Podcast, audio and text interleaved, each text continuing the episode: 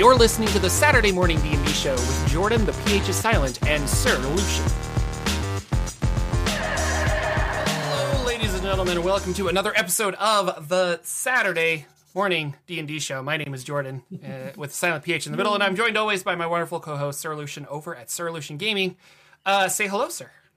Hello, sirs, sirzettes, uh, ma'ams, mim, you know, whatever. All of you. Yeah, Everybody. Dogs, cats, kittens of all sizes. Dogs playing with cats. The world's going crazy. yeah, dogs and cats living together, mass hysteria. Uh, yeah, welcome. We're a Dungeons and Dragons talk show, but we kind of talk about all things RPGs. Although today I feel will be a very Van Richten's Guide to Ravenloft uh, episode. Releases next month, or Yes, week. no, next week. Yeah, so it releases Yeah, on the eighteenth, uh, which. Um, if you do in-game stores, that's the day you can go pick it up. And Mm-hmm. if you do uh, Amazon, uh, I think they deliver it that day. So that'll be So really probably cool. in shipping by then. So yeah. Cool. Um, I'm excited for this book. Uh, there's been, I feel like, I mean, a lot of people got this book early, is what it feels like to me. Like, we've had so many, so much information, but at the same time, there's been a lack of information because I think Wizards of the Coast said, the PR team, I think, was like, you know, we give you these books to like hype up the talk, but like, you're not allowed to just like Yeah. give everything away. There's some etiquette here. We want you. To uh, Yeah, follow. and Yeah. specifically, there was a uh, the gaming gang. I think uh, a while ago they have a YouTube channel, and he was like really angry on Twitter that he didn't get the Candlekeep book. And so I was like, but he's notorious for just going through every page, Here's like page one. huge page two. HD shots of all of the things. So you don't have to buy the book. You could, I don't know. I mean, not that you would like scan his video, but it's it's everything in there. Um, and so he didn't get Candlekeep, but he did get Van Richten's guide. So I was like, what is this guy doing? Uh, but I watched his video and he subtly at the beginning was like, well, now I'm not going to go through everything. And I was like, hmm, you got a talking to. And you're like, I still want to get these books. So I'll do what you say, Wizards of the Coast. So that was interesting to me. But Yeah. Best place to get angry. Twitter. yeah, isn't it? Get things done, Reddit. apparently. So. That's the other place. Reddit. Go get mad on Reddit. Oh well, Reddit gets mad at you. I feel like that's Yes. that's, Yes, that's spooky that is true. But Uh, yeah, that'll be a Tuesday next week Mm-hmm. um, in your stores. It's been a while, probably since a lot of us. I haven't really gone to my game store hardly at all. Obviously, we're in the tail end of a possible global pandemic where things are opening up in different parts of the country. I feel like our governor um, on Monday or so is going to open us up finally. We're not going to stay closed down, shut down anymore. Um, and Michigan's been kind of one of the ones on the forefront of shutting down a lot. So I haven't really done too much. I haven't gone too many places. It'll be nice to get back out and, and go to the Yeah. local store and kind of. Per- I just there was always these. It was like a Saturday thing I would do where I was just bored. It would be after the show, but I was excited, and then I'd take an hour and I'd go down to the game store and I I didn't. I would just walk the board game area, or I'd walk the Oh, miniature. Or I'd walk So much fun. the comic book area and there's just so much stuff going on in, in our store and i imagine there's lots of those types of stores all over and i just love that feeling and i definitely miss it from you know this whole year of us just kind of being trying to stay safe and trying Yeah. to to stay in so it's, I'm it's funny. Uh, it's funny that you say like there's a comic book section and stuff like that because I feel like a lot of those stores are like, I'm going to be a comic book store, but then you realize that there's money in selling Magic the Gathering, and then you just start picking up board games, and and so now you're a comic, you're a hobby store. Or You're vice versa. store. Like I want to Yeah, st- I want to sell hobby stuff because I like this hobby, but like man, I could make a lot of money selling uh, comic books. the the main comic book store in my town is just comic books. They have like some they're Magic just the Gathering on cards, they're just like we're not doing it but like they only do comic books, and they're very successful. They're the most popular one in town. I think other ones have tried to start, but it's in order to compete with Captain Comics, you can't.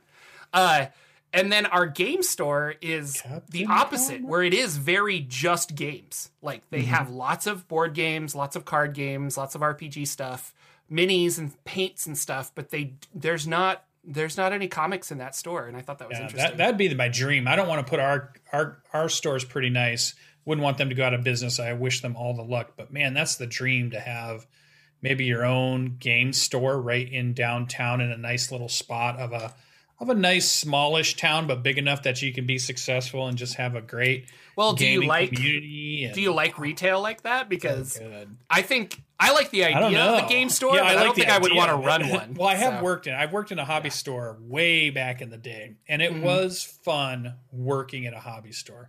I wouldn't say it's fun working at a, like a Best Buy or a Yeah, I Walmart guess so. or a whatever, but because you were going to stock some train stuff at the hobby store, Yeah, then gave you you had still had hours to read stuff that was there when or just answer questions that people are coming in when they want to talk about because the hobby store I worked at was more of like a um, a lot of RC stuff, a lot of train stuff, a lot of model stuff, and then it did have a game and miniature area, but not comics or anything. And it wasn't a big gaming area, Yeah. but that was still fun to just be in that kind of environment. Um, it wasn't a terrible job, so I, I Wait. think I could. we went to the me and my wife went to the hobby store. This was like probably a, a year ago or so. Mm-hmm. Um, it was before my son was born, and uh, my wife we we have inside jokes, and one of them is she calls the beholder the uh, Big Trouble in Little China monster.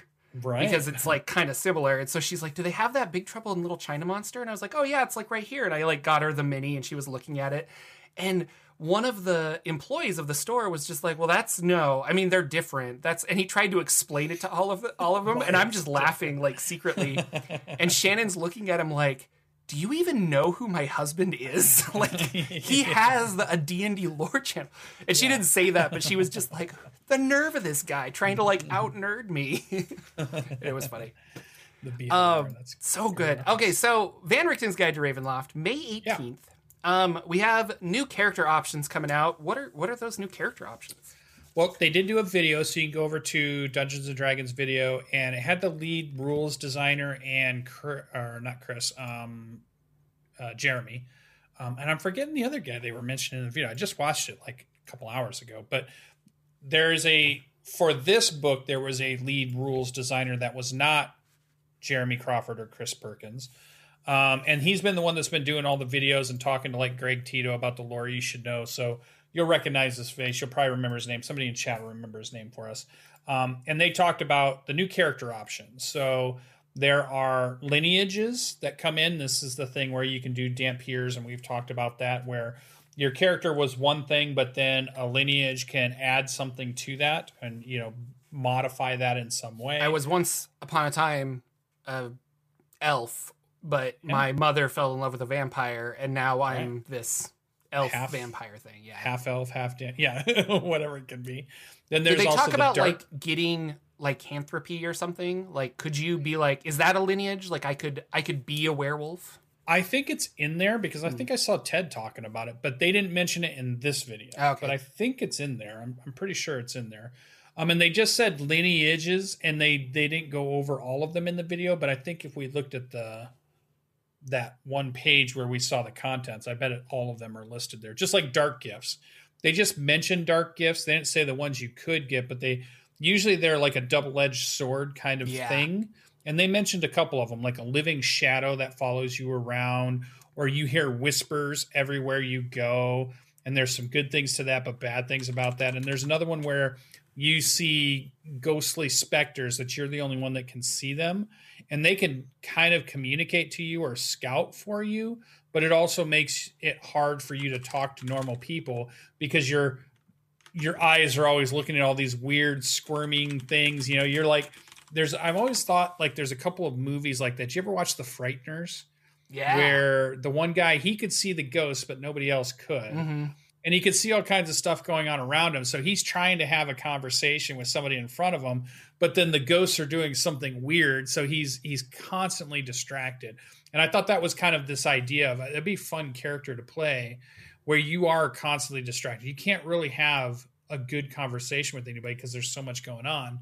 But there is some positives to it because they can they could point something out in the next room and you know and point like danger or they could you know because you can see them and they can kind of pantomime to you some things. I Mhm. thought that'd be an interesting way to have a, a character going on. But the idea was to have like a, a double-edged sword to it. Yeah, yeah, and just uh just I don't know, having a character with that special ability like um not not dissimilar from a druid where it's like, can you go talk to the animals in the area and find out what's going on? But instead, Mm-hmm. it's like, let's go to this creepy like graveyard and maybe uh, the warlock can talk to some ghosts that are running around to find out what happened here 50 years ago or Yeah, something. yeah. So, All the dead that are stuck here. Mhm. Yeah.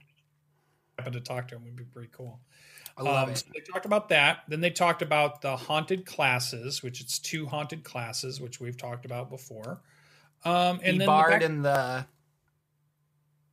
the um, College of Spirits and yep, I forget the other one. they just I'm really mentioned this. two haunted classes and two backgrounds. I just remember that. the The background was like the haunted, and then the other background was I think the hunter or the hunt the hunted. Okay. So they were two that were kind of almost like a monster hunter or the one that's being hunted or Oh, the undead warlock was the other one. Yeah, that's, That's kind right. of a You cool idea where it's like patron. you you have to go get something like you're you're hunting something that probably is like uncatchable in a way. Um, Yeah. Or the other idea is like you're always on the run. So Right. And he was talking about, you know, in your you might not know as a character what it is, and it might be only in the campaign that it's revealed, or maybe you're creating a character that does know that and has to deal with it while the campaign's going on. So there's a couple of routes you can go with. You know, you know, work with your DM to come up with something pretty fun and cool and interesting on, you know, how you can do those different ones. So yeah. definitely based on horror themed campaigns definitely definitely based on you might be doing some domains of dread stuff um, could be interesting if they fit in other campaign styles i could see them still fitting in a normal tomb of annihilation campaign you're running or a dungeon of the mad mage you know campaign that you're running Mhm. I could see several of these still fitting into Well, that any any like undead haunted house. I mean, and a lot of a lot of the mechanics that I'm going to talk about here in a little bit, uh, I think would be really fun. Not to have all the time in a game, Mhm. uh, but for those Halloween one shots that you're you're you know your original group of characters they're whisked away somewhere and we have to do some cool Halloween one shot. Right. Mm-hmm. Um, I always thought that would be fun. So so I don't know if this will apply to a lot of people's D and D's or if it's going to be another one kind of like, uh, you know, like like Theros and and Ravnica came out and those had really cool mechanics of like working for a guild or working for a, a specific company. Mm-hmm. And I say this, but you're doing acquisitions incorporated, so it's kind of totally working out. But like, and then Theros had the the deity stuff, so I could be a a rogue but still have cool powers from my deity as I like commune with them. Um, as cool as those rules are, I don't know anyone that's using them other than I Yeah. guess you with Acquisitions Incorporated. yeah, we're so. definitely using Acq Inc. Um, and yeah, because I'm a cartographer in But Acq Inc. yeah, so we but brought in Acq Inc is a little mechanic. different from the Ravnica rules too, because that was more. I think like so, a- too. Yeah. Yeah, yeah. So I don't know. It's kind of like like Ravnica was more leveling up in your your guild, and then you get benefits because of that and resources because of that. Uh, Acquisitions Incorporated is kind of just like a funny joke. So yeah, yeah, yeah, yeah.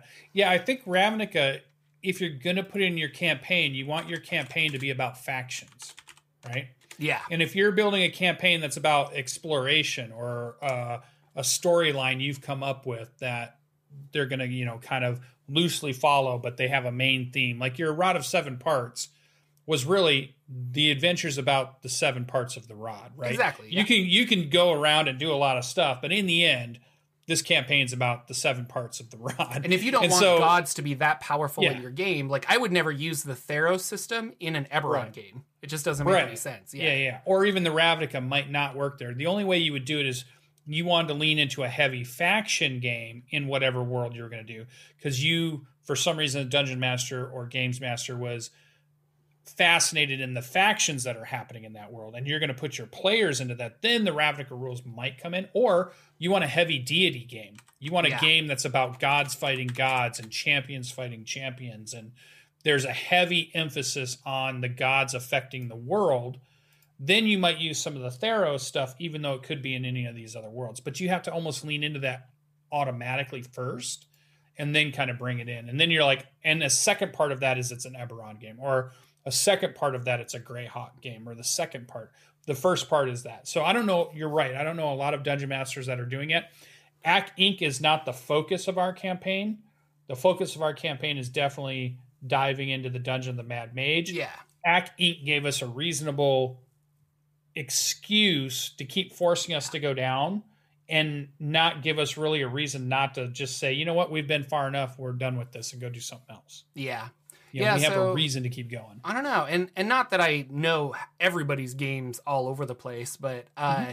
I just I thought that was interesting. Like I think those are both really awesome tool sets, and in Tasha's, wasn't didn't they take the Ravnica like guild system and kind of it's the same Patron. Then you patron, got a patron yeah, it's the system, same it system, was only it was just patrons now.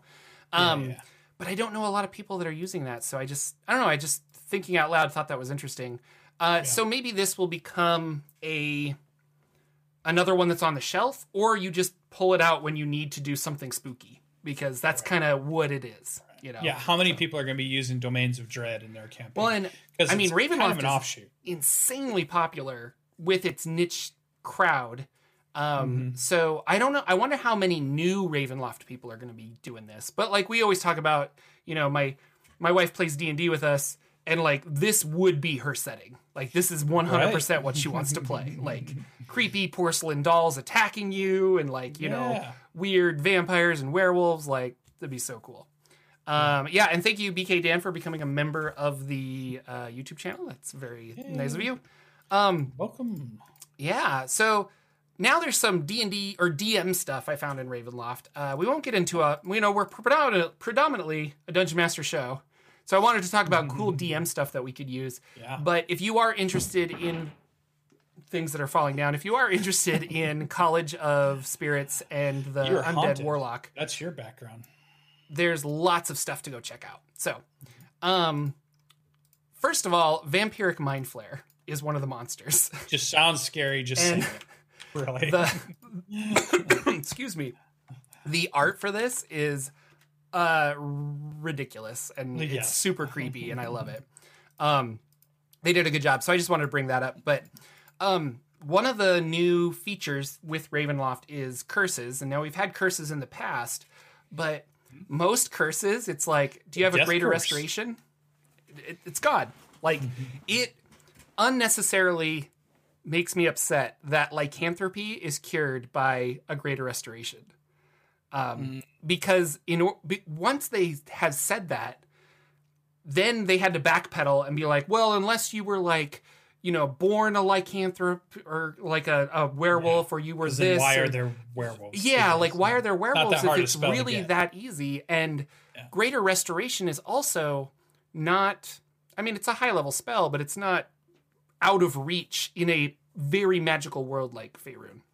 So uh, this is specifically like here are some curses that you can get, and uh, with those curses, there you can alleviate the pain a little bit with a greater restoration. Like you could make it not affect you for a couple hours, but it's going to come back, and you have to do a quest to get rid of it, which is I I think how most curses should work. I like that, and so they there's a whole chapter about talking about curses.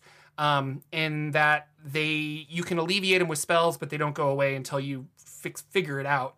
Um, but some of the curses you could get, I liked, like vulnerability to a specific type of damage, um, and disadvantage on checks or attacks, which is big one, but that's that's awesome.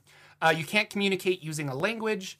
When you take damage, you take an extra one d10 necrotic damage with that, and I was like, well, that's kind of interesting. Like you're you're just always getting hurt.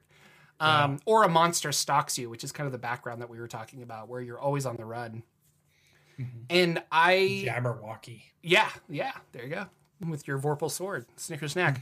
um, so I like those a lot, and I like that there's a quest associated with it. And they actually gave you a whole list of things to.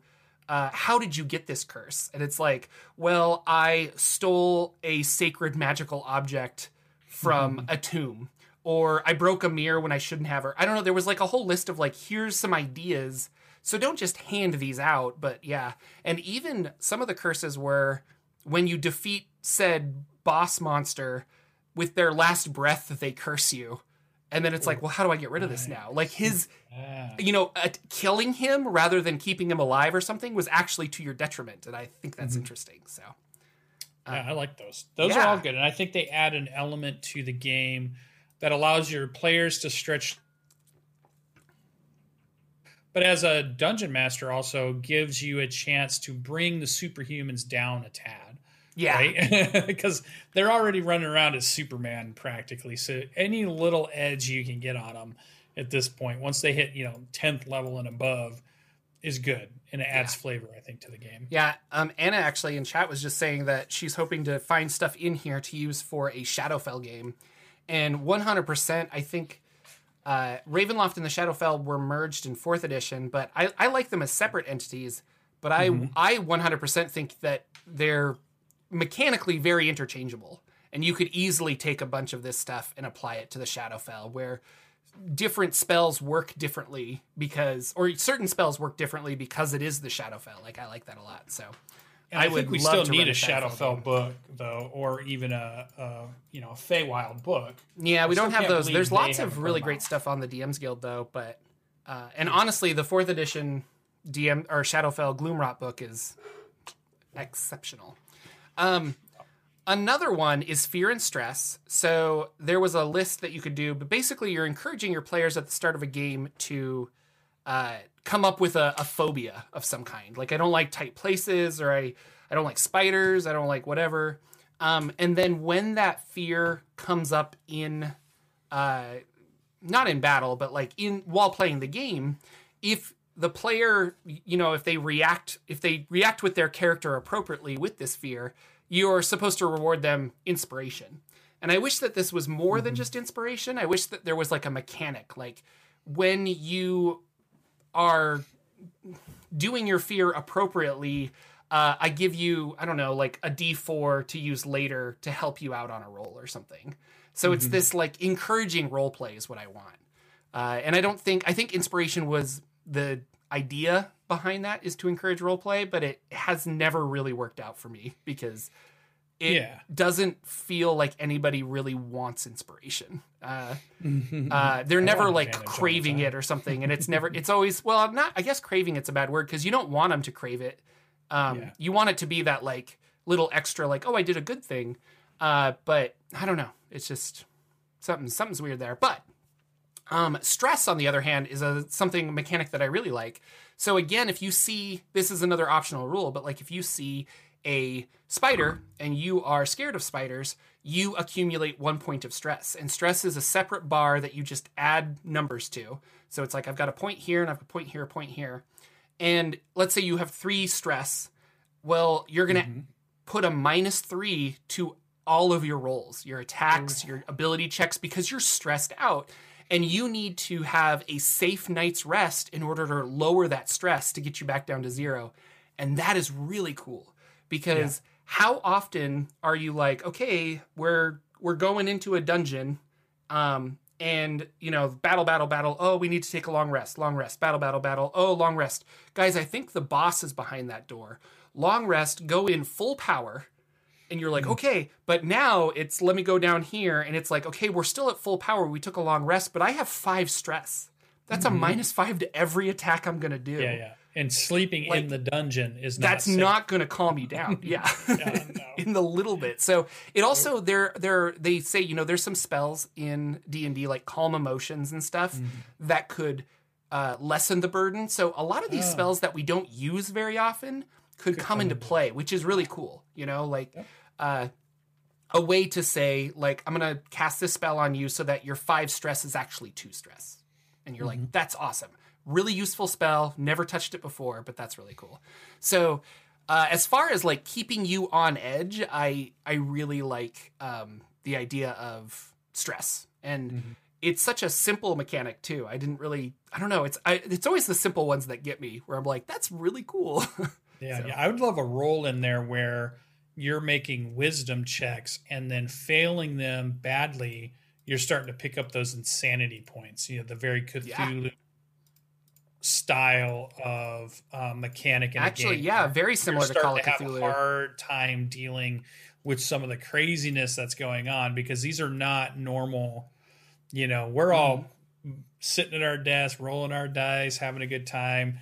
We can think logically about what we want to do or whatever, but these characters are in some very crazy, dangerous, insane worlds, and there would be a toll on your psyche going up against mind flayers and beholders and undead hordes and hordes of undead. You know, it's just like Yeah. eventually that's going to wear on you in some way.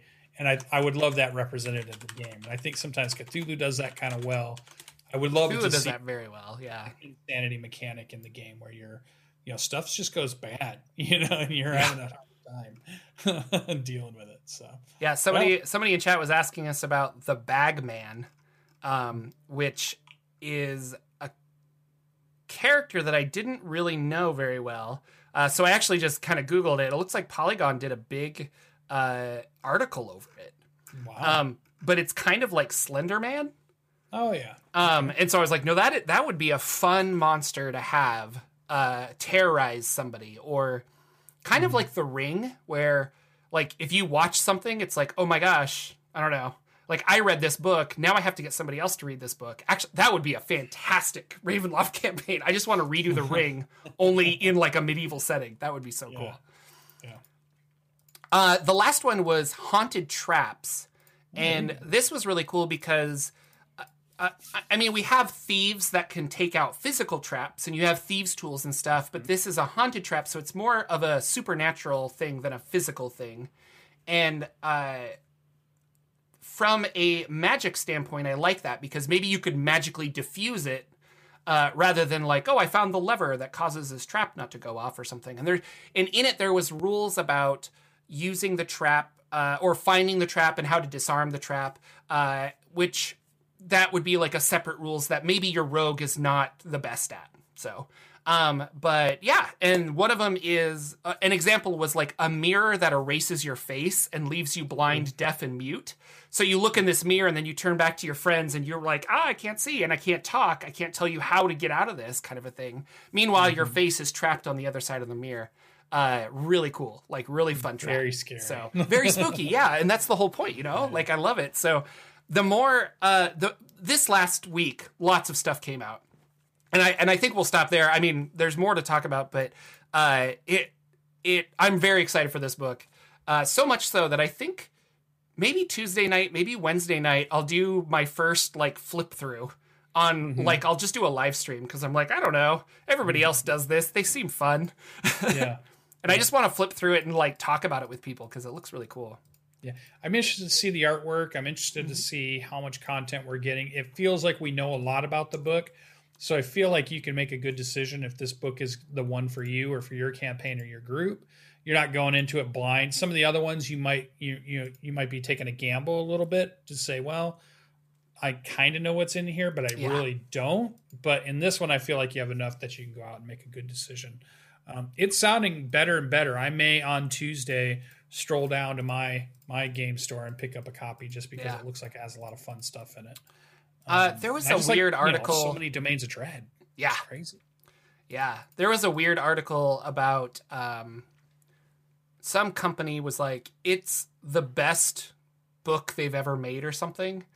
And uh, a lot of people were like, no, like like people I know who have it, they're like, no, but it's like it's cool, but it's it's not like the best book.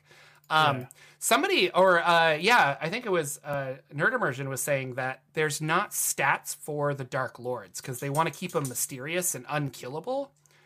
But that seems weird to me because there were stats for the Demon Lords, uh, you know, the Demon Right. Princes, in, in Out of the Abyss, and then later on There's reprinted Tiamat in- stats. yeah, Tiamat. we have stats for him or for her. So that was weird. I don't know how. I I really want you to be able to save, uh, like you know, Lamordia from the vicious monster Adam, and then that curse is it will always come back. Like even though you've defeated things and you can now leave. find another Yeah. yeah dreadlord. Uh, Well, and it's like you defeat Strahd, and then Strahd will come back eventually because Yeah, he yeah. can't really die because the dark lord, dark powers won't let him.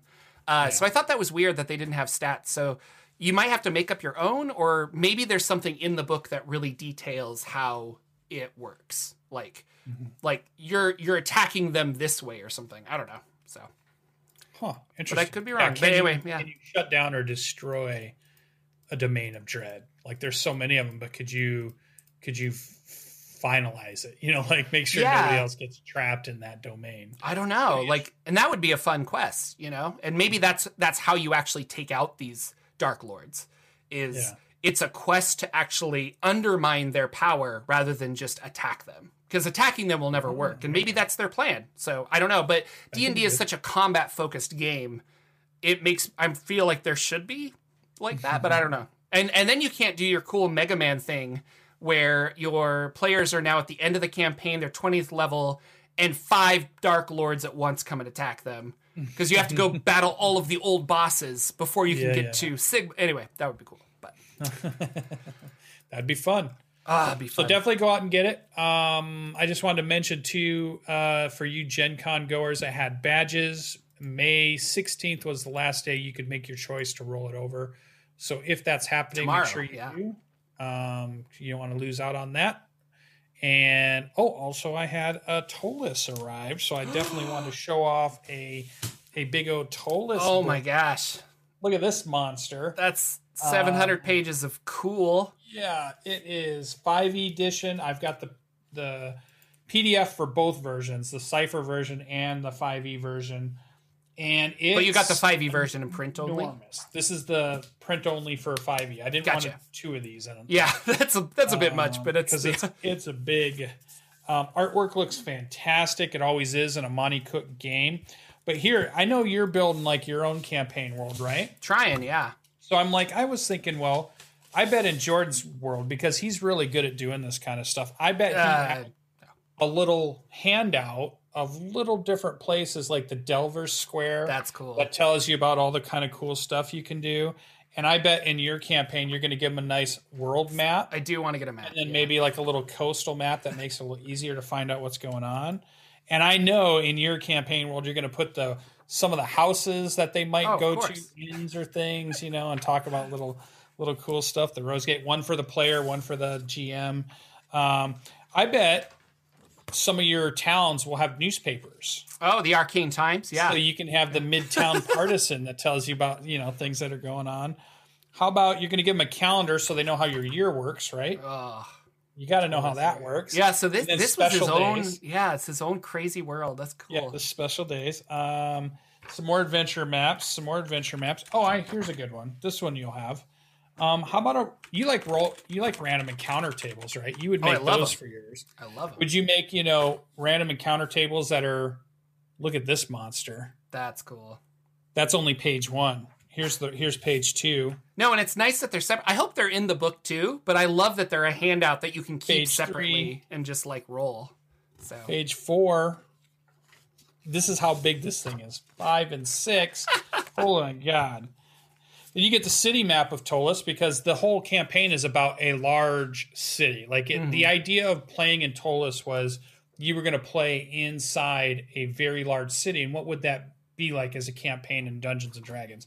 Got some places for some notes. And this was his third edition game. Uh, and I Yeah. saw an interview with him. I guess Chris Perkins played in this. Like he was I one of his that. main players. Yeah. That's super cool. And because they got Chris Perkins to be on a stream where he was announcing, uh, Monty Cook was announcing Ptolus and that they're going to bring it for fifth edition. And so they had a roundtable of the old players, which were all these old. I don't not old in the elderly sense, but uh, people that worked at uh, Wizards worked back there. in third Yeah, yeah, edition, who are like, yeah, let's just talk about this now. So really cool. he put in i think you should do this too how about a character sheet for your players that That's is fun. stylized in your artwork for Yeah. your campaign endegar so we got some of those there's so much more in here. There's like menus uh, wanted posters. You want some of those? Yeah. you want proclamations about the laws? You know, Monty i Cook. know. You want you have to show your papers when you go through the gate.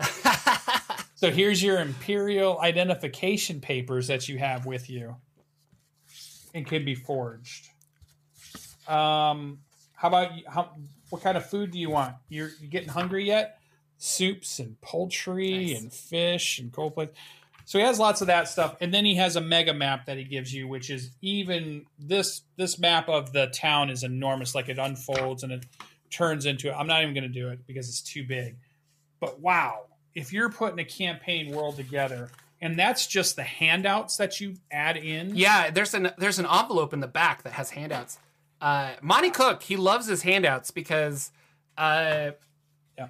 Invisible Sun had that too, where there were like there were uh, business cards for people Mm-hmm. in Invisible Sun, and there were uh, menus and all kinds of props. And then uh, they came out with a prop kit too for Invisible Sun because I think he just likes props. Like, Yeah. and, and I don't know who doesn't like like a cool physical object you can hand the player. Like, I love that. So Yeah. So very cool. I wouldn't say there's a few things in here for players, but this is like a lore person's yeah, Bible. This is like the Probably monsters and stuff, too, of- yep, yeah. encyclopedia of this world. How to play in it, how he built it. You know, he talks about coming back to revising it and reviving it, and some of the things and emotions it brought up. You know, coming back to it after so many years. Um, I think it's a very interesting. I can't wait. I definitely have not even remotely got most of the way through this yet. I want to read it cover to cover as a goal to say I did You should also, like- 174 pages. You should do a live stream of just like uh, answer questions and kind of flip through it. Yeah. Maybe when you feel a little more comfortable, enough. obviously. But if Yeah. you save that, we'll upload it to the Saturday morning D and D show channel because I think it's really cool. Like I, I'm sad that I didn't back this now because I remember thinking about it and I'm like, eh, I don't know, but like, man, I love Monty Cook. Like Invisible Sun Yeah. is one of the coolest like lore things that I've ever seen, and this would equally be really awesome. So man, So that was a Kickstarter that has um, completed. It was successful. If you're thinking, hey, where's mine? Remember, they give you the coupons in your email. You take those coupons, you go to their website, you use the coupons, and then that's how it gets shipped out there. So it's not like it's shipping like other Kickstarters where they already have your shipping info and they're just sending it out. Yeah. They do give it you the through their coupons, business. Go to their website, and then it sends it out to you. So Oh. definitely that I do now I'm having. So now I I'm having problems. Uh-oh. Stream health is going down. Sorry, guys. No, no, hang in there, guys. If it do, if it goes totally down, uh, Twitch is up, so we should be good there. Yeah. Uh, Um, what's chat know. saying here? Uh, reports are there are no stats for the Bagman either. Uh, yes, we want an Ender guy, Endergar tourism guide is what I'm hearing over. Oh, man. here, so yeah. So well, and I well I guess yeah. Let's let's jump ahead. So uh, I've been thinking a lot about Endigar, uh, and and for those of you who are new to the podcast, that was that is my homebrew setting that I've never played in. So for the month of December in 2020, I tried to do a. Uh, I found a couple of online guides that were allowing me to go through and kind of build a world, and it, it was more from a fantasy novel sense of like build a world and then start writing your story. But I And used every that to day build- you had a goal. Right? yeah, I had Like a goal yeah. every day, and then by the end of the thirty days, you really get a fleshed out like, oh, that's cool.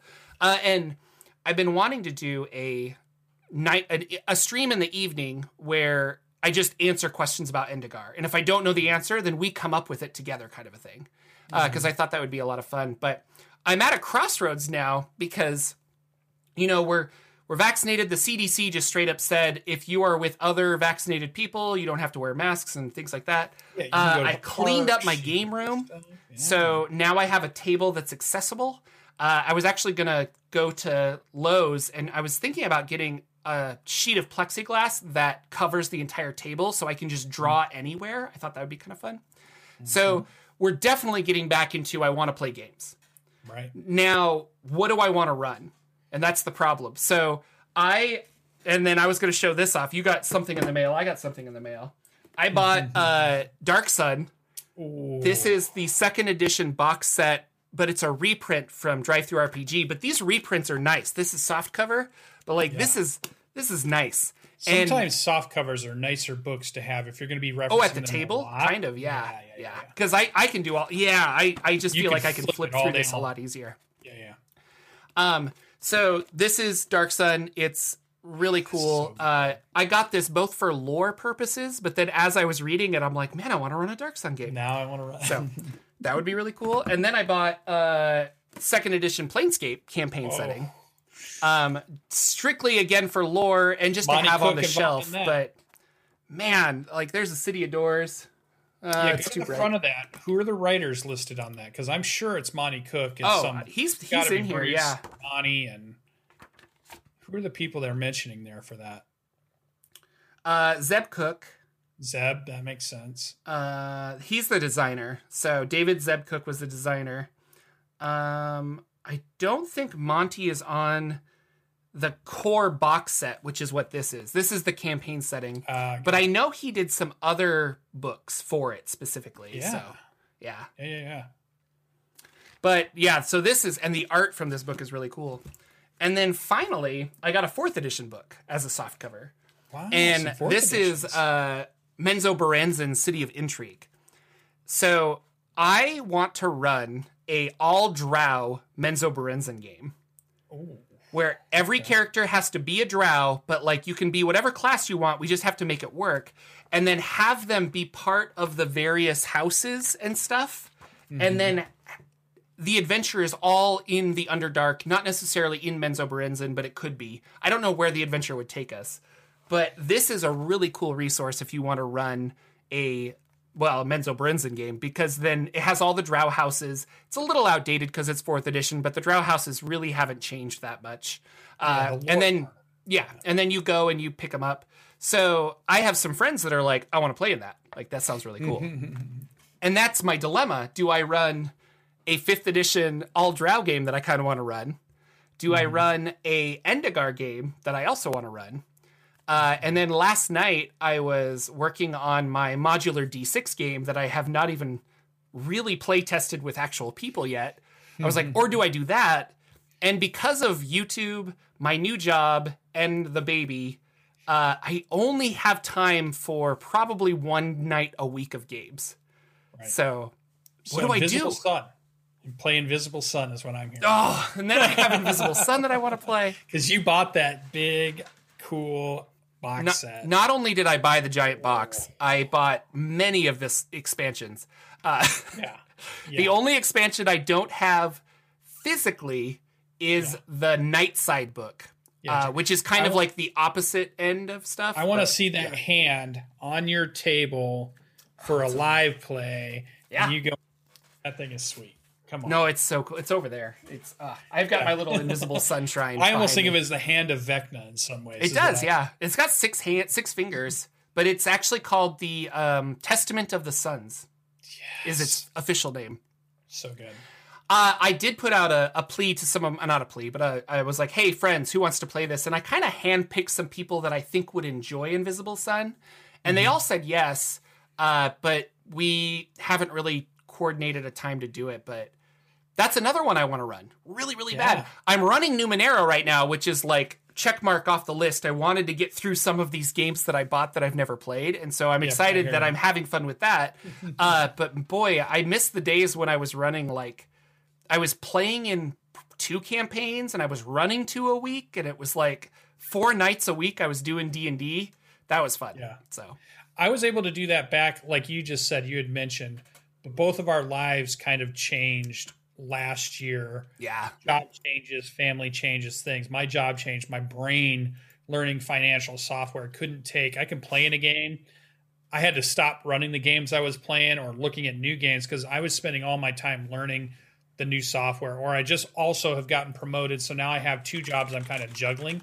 I can't wait if I can get through these couple months where I'm not juggling Yeah. two things, things can settle down, and I can devote my brain to looking at other systems again because that'll be great. I want to get back to that, but it's just been tough. This year's been a, a tough.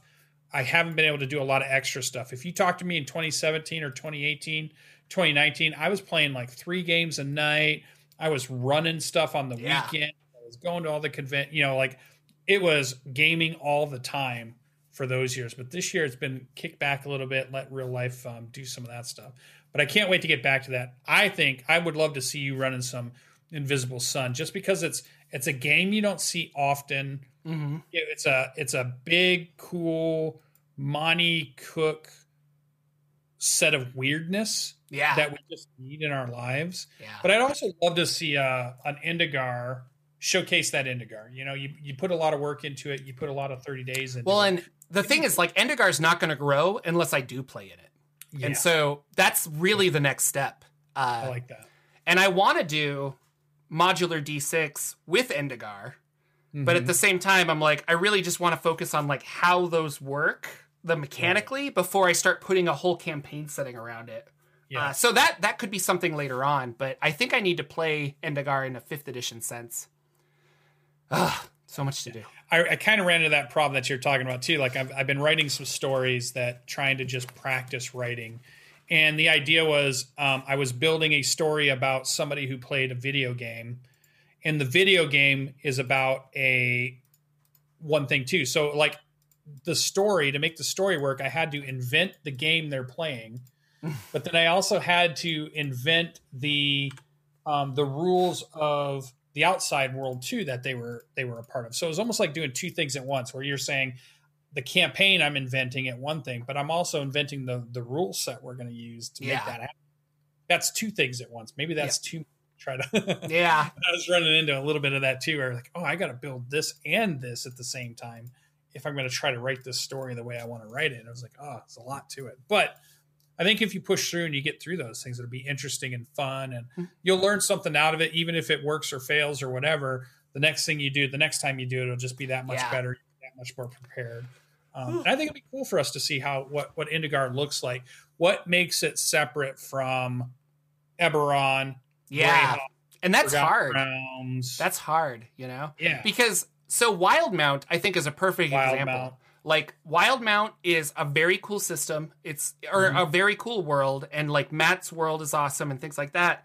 But when I played in it, I did not think like that was it was another Forgotten Realms. Like Yeah. uh, there are there are little subtle differences where the Drow are on the surface, and you're like, okay, cool, but like, what makes it different? And Eberron feels very different yeah. from a Forgotten Realms game. Uh, Dark Sun. Dark Sun, very different. Planescape, uh, yeah, very different because it's it's it's all about going to different worlds. But um, and so not again, I'm not making, I'm not saying Critical Role is bad or anything like that. I just felt like uh, I don't. Matt didn't have a huge diff. What's the word I want to use? Uh, Matt Mercer, I think when he was playing in his Wildemount campaign setting, it was just like, I just want to do a fun world where I can do things in. And then it blossomed into, oh man, everyone's paying attention to me now, kind of a thing. Uh, so he has interesting factions and things like that, but it, it doesn't necessarily feel that different from uh, the factions of another game, kind of a thing. Yeah. So, or the yeah. high magic of Forgotten Realms is really Yeah. that that feel. So you're Yeah. going to get that. It's not a low magic setting. It's not a you know a weird alien setting. Mm-hmm. It's not a sci-fi mixed sci fantasy setting. And I think that's where you get Dark Sun stands out. Yeah. Um, Strahd, you know that Mhm. stuff stands out because it's the horror stuff. And then um, I feel like what Forgotten Realms is, and I love it, even though I'm going to say this, it's like the milk toast, or it's like the the standard or the base, and everything deviates from it. you in know, a way and greyhawk was the same way where Yeah. it was just kind of like like european Just, generic yeah, high fantasy. fantasy. yeah high fantasy high Um, magic. but you're right like when you build a campaign setting like where's the where's the twist uh Yeah. what why play in this How rather than this rather than just like I mean, you could say like I want to play in the He-Man universe because I like that universe, and it's Mm-hmm. like okay, like let's have a He-Man D and D game, but it's still going to kind of feel like Greyhawk, Forgotten Realmsy, uh, and so you have to have those things where you know Spelljammer is really different because it's Mm-hmm. in space, and they made all these new equations of like how spells work in space. And the phlogiston and all this other stuff, and you know, Planescape is kind of similar, where you're like going through these weird gated towns to get to the plane of law, where your chaotic buddy is not having a good time because Right. he feels the law oppression on his body, but like your lawful person is doing great here. Uh, and so it's, I don't know, it really is interesting because, uh, I, and that's hard, I guess, is what I'm getting to. Uh, Eberron did a really great job of like, you know, it's not a living world. It is just you're playing an Eberron game uh, two years after the war ended. What does that mean? And you have all of these weird, like, uh, Warforged things that were made for war that are now like, what do we do? Like, how long are we going to live? You know? Well, and its and its hook is that magic science. Yeah, and of- magic science. Yeah, It's that that's what makes it really stand out. You have lightning rails Mm-hmm. stuff, and I think that just you know that kind of that gives you that um, steampunk to me is what I always thought. It wasn't quite steampunk, but it was in that it was moving in that direction of a steampunk Yeah. style game. Well, and, And and, you know, maybe is- like uh, Hot Springs Island is a good example too, because Mm-hmm. uh, Shazama said, uh, you know, you don't need a twist, you just need an interesting place with cool lore behind it. And Mm-hmm. I agree because uh, Hot Springs Island had a really rich backstory.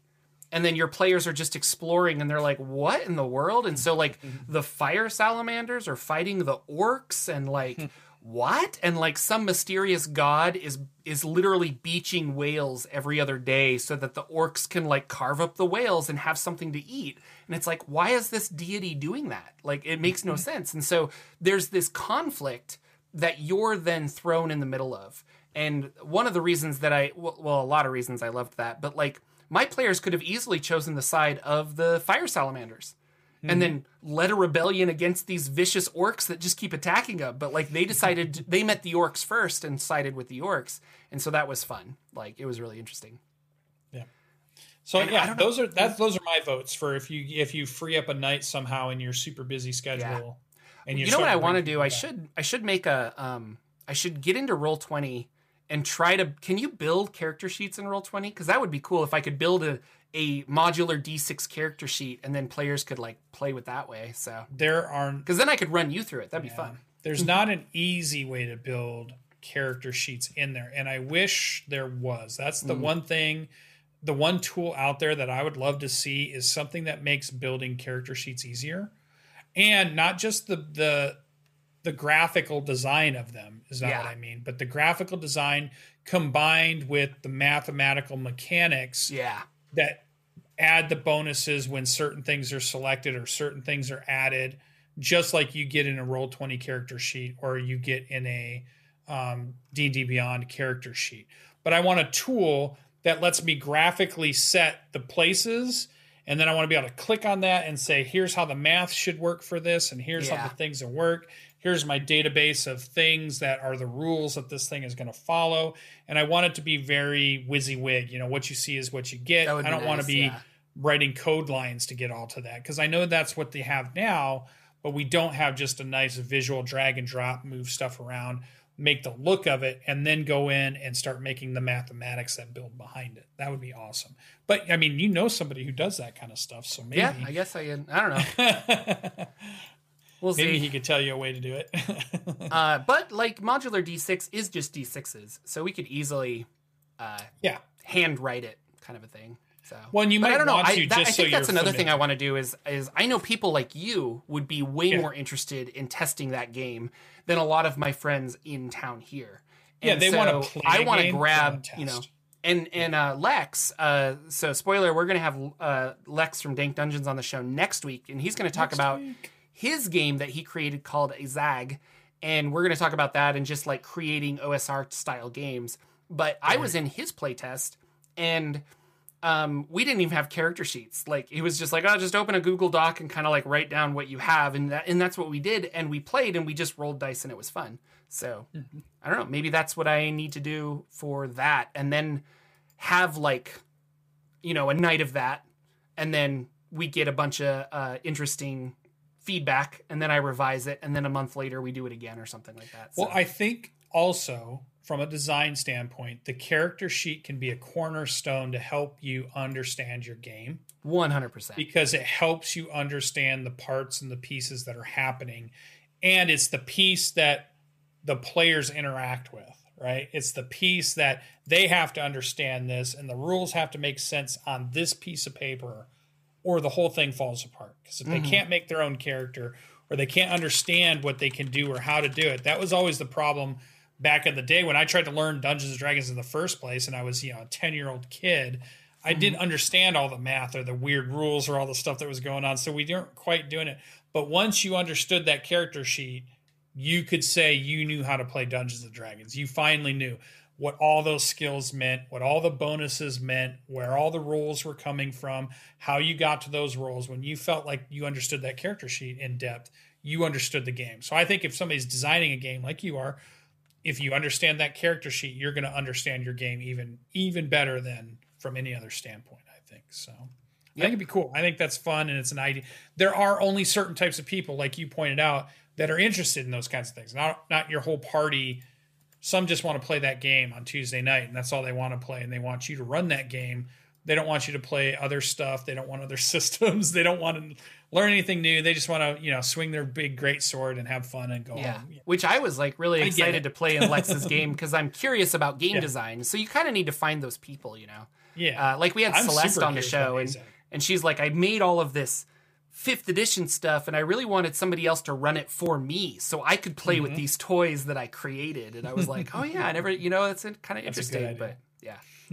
so, uh, well, I mean, we've got a little bit of time left. Let's talk about your Dungeon yeah. of the Mad Mage. I, I haven't played any games because I've just been working and stuff. So that's what we, yeah, we've all been working. It's gotten busy for us and summer's coming. So we want to get outside and do all those things. Yeah. But Dungeon of the Mad Mage Tuesday nights, our uh, dungeon from our dungeon master from down under Danimal, uh, running a great game for us. We had a big battle where last week we talked about the guy walked in and all of your damage, whether it was magical or physical, didn't work. Like you could hit him all day long and it didn't work. And we finally found out that it was an item that he was wearing that has this special property that while it's in this area, this one area only, you are immune to all damage.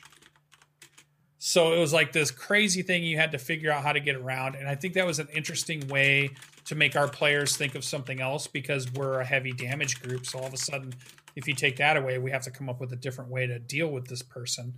Um, and it's it was an interesting fun house part of the adventure. And I feel like we're getting close to a level up and we're getting close to decide do we go back up to level six and map it?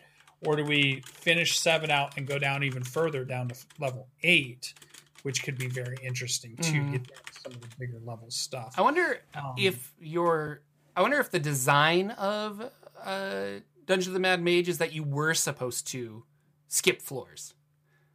Oh, I don't know yet. Like, and the idea is just like, oh, sweet, we like got forward, or like maybe if you went to seven, then you would be able to skip to ten or something. Like, there's well, there little secrets gates. like that there are so. gates throughout that Halaster has built within, and you can find them. And if you're brave enough to go through them, you can end up somewhere else in this dungeon of the Mad Mage. Yeah. and sometimes they are on different levels, and sometimes mm-hmm. they're, you know, so there is that capacity to get in over your head if you wish. And there's a lot of mechanics to it without spoiling a little too much. They're there. There's these art magical arches. Yeah. And I think it's interesting too that it's also a dungeon that can evolve because Halaster purposely has the powerful magic enough to make that kind of thing happen. So the levels could, if you were a dungeon master, could change layouts and could change things going through it and you have a perfectly legitimate reason on why that's happening because of the the influence of you know the mad mage Halaster and the powers that he has you're talking like beyond ninth level spell power yeah yeah at that point with Halaster. So it's it's very interesting. We're still having a ton of fun. Um, our players are excited to see what um, what level they get to. We did just come up into an interesting part. I don't know if any of your parties or you've had this problem when you've attuned as much as you can, but you're yeah. slowly accumulating other things, and now you're having the struggle of what do I attune and what do I not attune. Which is a good we... struggle to have, I think, because yeah. you know if we if you're just like coughing up magic items by the end of your game, it's a yeah. little hard. But uh, I you know there's been a couple where my DM or I've been a DM where I've handed it out and they're just like, oh, attunement slots, and I was like, oh, did I? Yeah, you don't. Ha- that's not an attunement like because I like I want you to have that cool item. Like yeah, yeah, so just take it, and we'll say that. I think our Dungeon Master's doing that. I think Danimal's doing that too because he made my bow, which is a cool bow, and I was like, oh, do I got to attune to that? Because now I can't use my cloak and my boots and my gauntlets. Yeah. He's like, no, no, no, that's not. That one's not. That one's not yeah, attuned. Just take it.